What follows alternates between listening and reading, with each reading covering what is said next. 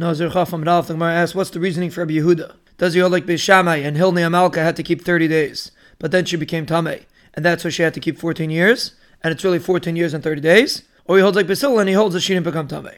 The Meming's right, the Mishnah doesn't say that she had to keep 14 years and 30 days. The Mishnah says that there were two periods of Edom saying Edus. One says he did two Naziris, and one says he did five. Bishamai says that Edus is split and there's no Naziris at all. And Basil says that they both agree that he's Chayiv two Naziris. The Gemara says the Mishnah is not like this Tana, because the Bishmal B'Reisha Birchim Berka says that Bishem Yisrael don't disagree on two pairs of Edim. One says two and one says five, that you keep two.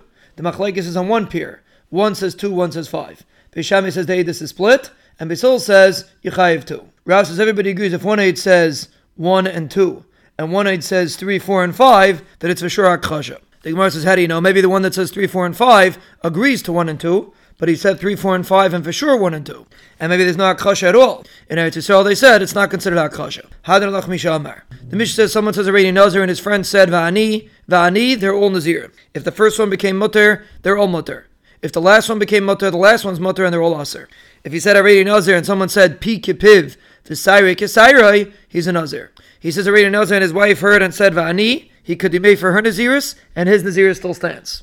But if she says Areni Nazir and the Baal says Vani, he can't be Mefer. If a husband says Areni Nazir and he tells his wife Va'at, do you also want to be a Nazir? And she says Amen, he could be made for her Neder and his is still Kayam. And she tells her husband Va'ata and he says Amen, that he can't be Mefer because he's being maskim to Naziris. Reish Lakish explains the Mishnah that each one could only be matvis and Naziris if he says a Teicha de Dibor which is the amount of time that it takes a Talmud to be Sheil B'Shalom to his Rebbe.